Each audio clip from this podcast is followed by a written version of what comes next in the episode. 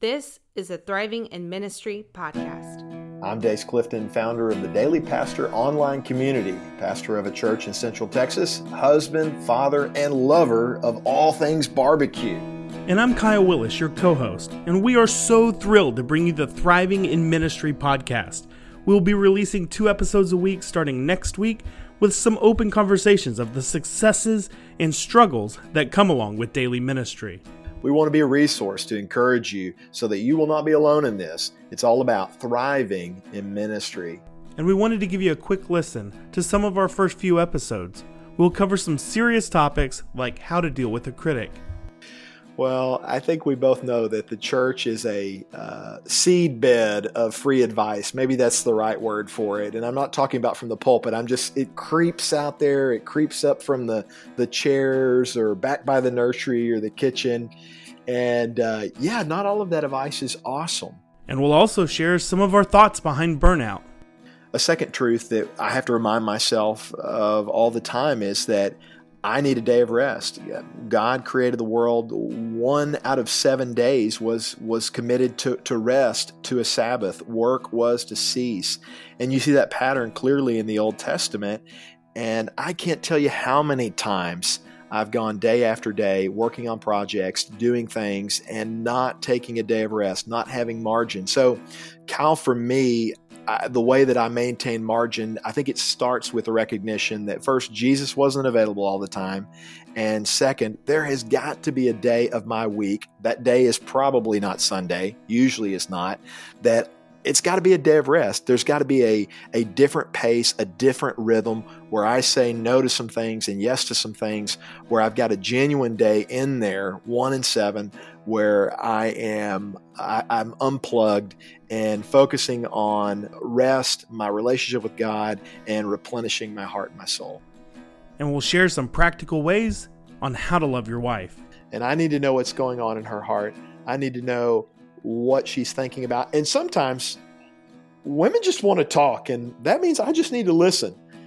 And listening is an intentional act. She, my wife, sometimes accuses me of having like this auto record uh, in my brain where I might be able to repeat what she just said, but was I really listening? And you know, I hope she's not listening to this, but sometimes she's right. You know, I can record the words that she's saying, but am I really am I really listening?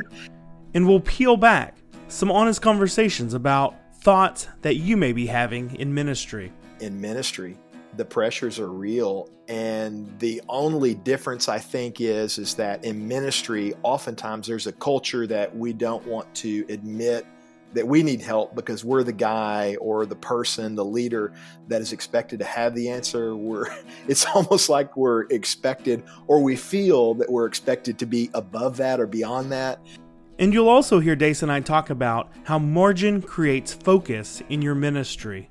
We have to have margin in our lives to stay focused on Christ and to do what most honors God. And that begins with our relationship, our family uh, relationship, our wife, children, caring for those around us. And as a recovering, people pleasing pastor, I have to remember I can't be available all the time. We'll be talking about life and having some fun along the way. So I hope you'll join us. Um, who's your favorite character from that movie? Well, it's got to be Cousin Eddie. There's no question about that. Uh, in the part of Texas that I'm from, you know, Cousin Eddie and people that behave like Cousin Eddie are a common phenomenon. And so, in fact, my sister, uh, sometimes even around the holidays, she refers to me. She calls me Cousin Eddie, and I'm not even kidding about that. I don't know why, but uh, so Cousin Eddie would be a good example there's a lot of things that we could look to him to not do. But in general, he's a pretty generous guy. And so maybe there's some things we could emulate, maybe some things we couldn't. I don't know. One of the things that we're most excited about is a chance for you to hear from other church ministry leaders as they share insights from their careers and ministry. You know, I think one of the reasons perhaps that we don't always see the church health that we would like to see is because of a lack of pastoral tenure what happens with the lack of pastoral tenure is, is that there's never really a trust developed between uh, the shepherd and the flock. And it is as the pastor continues to bear up under the load of the ministry with a particular flock that ideally, that flock learns to invest a lot more trust into the life of the pastor and how they're creating an impact for the kingdom. Jesus is having this teachable moment with his disciples. And when he says, Do not say four months more and then the harvest, I tell you, open your eyes and look at the fields, they're ripe for harvest. I would paraphrase what Jesus is saying is, is like, guys, look, you just totally blew an opportunity here. There was a chance for you to engage this Samaritan woman with the gospel, and all you were thinking about was lunch. But I stepped in and I had this gospel conversation. So it's not just enough for you to have this plan that, okay, a few months from now, yeah, we'll think about reaching the Samaritans. No, there are opportunities where people are ready now. We are so thrilled that you found the Thriving in Ministry podcast. Do us a favor and go ahead and subscribe to the podcast so we will automatically download new episodes. And as always, we hope you have a blessed day. At Daily Pastor, we know that church leaders want to be better equipped for ministry. You need encouragement to not just survive, but thrive in the place where God has called you.